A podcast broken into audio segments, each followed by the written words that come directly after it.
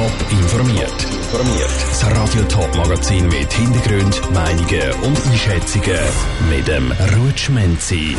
Wie sich der ehemalige Stadtschreiber von Frauenfeld vor Gericht gegen die Vorwürfe der Wahlfälschung verteidigt und warum Winterthur eine Stadt vom Langsamverkehr werden soll, das sind zwei von den Themen im Top informiert.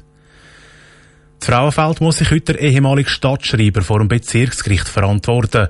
Er soll bei den Grossratswahlen im März vor einem Jahr Stimmzettel austauscht haben.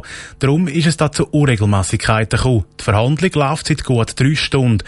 Für uns vor Ort ist Lara Pecorino. Lara, wie war die Stimmung am Prozess bis jetzt gewesen? Das Interesse ist gross. Darum sind die Richter, die Presse und die Besucher nicht im Bezirksgericht, sondern in der Aula vom Berufsbildungszentrum Frauenfeld zusammengekommen. Trotz dem ganzen Trubel wirkt der Angeklagte ziemlich ruhig. Gerade hinter ihm im Saal hockt seine Frau. Auch sie wirkt selbstsicher. Bis jetzt sind vor allem Zeugen, aber auch der Angeklagte selber befragt worden. Was haben sie denn ausgesagt? Ja genau, der Zeuge hat von einem recht hektischen Wahlsonntag durch die Corona-Krise berichtet. Der Angeklagte hat seine Unschuld beteuert. Der Betrugsvorwurf sei, Zitat, Quatsch und eine frei erfundene Theorie von der Staatsanwaltschaft. Laut ihm sei schlicht irgendwo anders ein Fehler passiert. Du hast es gerade angesprochen, der ehemalige Stadtschreiber streitet ab, etwas falsch gemacht zu haben. Die Staatsanwaltschaft hat den Fall aber ein Jahr lang untersucht und die Vorwürfe haben es in sich. Mhm. Der ehemalige Stadtschreiber soll ganz bewusst Wahlzettel manipuliert haben. Konkret habe er 100 unveränderte Listen von der GLP verschwinden lassen und bei der SVP 100 unveränderte Listen aus der Reservekuverten zugelegt. In seine Rolle gebracht hat das Ganze die GLP selber, weil sie Unregelmäßigkeiten bei ihren Listen vermutet hat. Die Wahlfälschung ist brisant, weil die gefälschten Resultate der SVP einen Sitz mehr gegeben haben. Der Sitz hätte aber eigentlich der GLP gehört. Was fordert dann die Staatsanwaltschaft? Genau. Die Anklage sagt auch, dass der Ex-Stadtschreiber mit dem Betrug eine offene Rechnung von früher begleichen wollte. Er ist in seiner früheren Funktion als CVP-Grossrat durch die GLP kritisiert worden.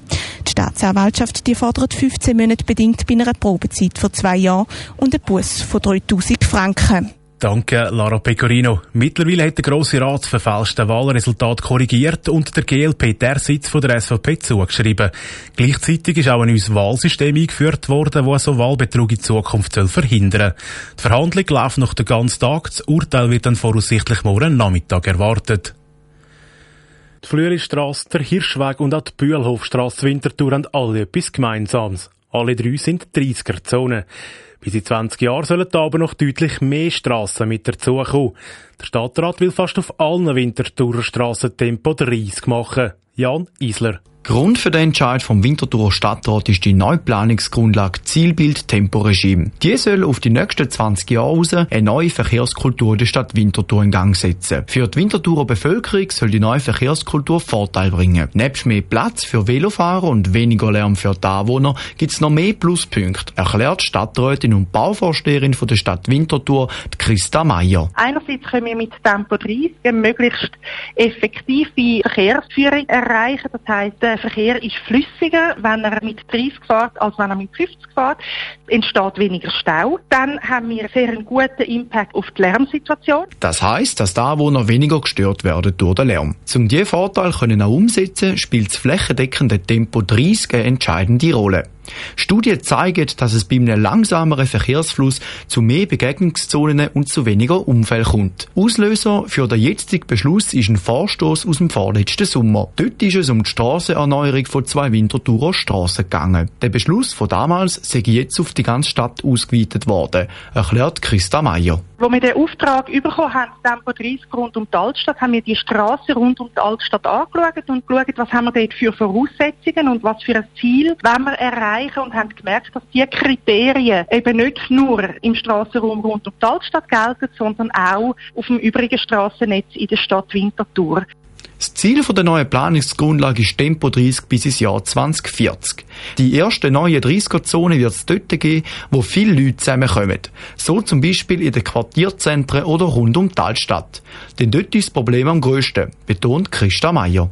In der Altstadt und eben auch in den Quartierzentren ist der Mobilitätsdruck jetzt schon sehr hoch, und zwar eben von den verschiedensten Verkehrsträgern. Es sind dort nicht nur Autofahrerinnen und Autofahrer unterwegs, sondern auch Leute mit dem Velo und vor allem auch sehr viele Leute, die zu Fuss unterwegs sind.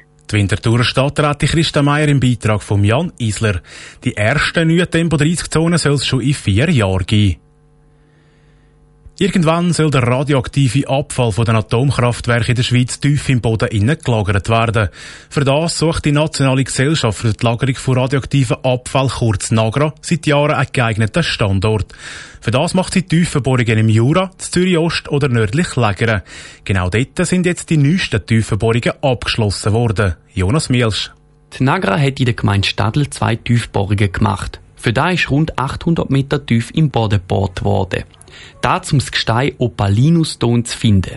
Der muss rund 100 Meter dick sein. Denn da eignet sich am besten für die Lagerung von radioaktivem Abfall, sagt der Geologe von der Nagra, der Tim Vitor. Wir haben Tests gemacht in den Bohrlöchern und sehen, dass der Opalinuston wasserdicht ist und die entsprechende Zusammensetzung hat. Das heißt, wir können hier wie in allen 3 Standortgebieten sagen, der Opalinuston ist ausreichend dick, er ist wasserdicht und sehr gut zusammengesetzt. Das heißt, geeignet für ein geologisches Tiefenlager. Bei den 2 Bohrungen zu Stadl ist Nagra sehr vorsichtig gewesen, weil sie nicht gewusst hat, ob der Opalinuston genug dick ist. In den Bohrtests hat sich gezeigt, dass der Opalinuston durchaus fester ist, als wir das erwartet haben.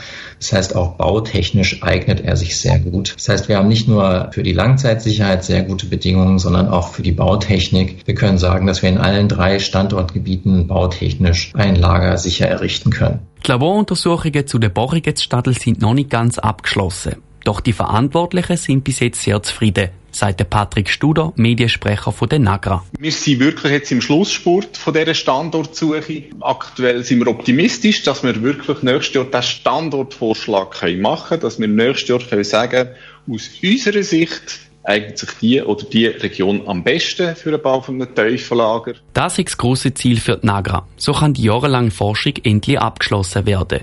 Die Nagra gibt ihnen eine Standortempfehlung ab. Entschieden, wo das Tiefenlager gebaut wird, da entscheidet der Bundesrat und das Parlament. Der Jonas Mielsch hat berichtet, in der Zürcher Gemeinde Bachs wird schon die nächste Tiefenbohrung vorbereitet. Ob es denn die aber effektiv braucht, kommt dann aus, wenn die Laborresultate von der Tiefenbohrung von Stadl bekannt sind. Top informiert, auch als Podcast. Mehr Informationen gibt's auf toponline.ch.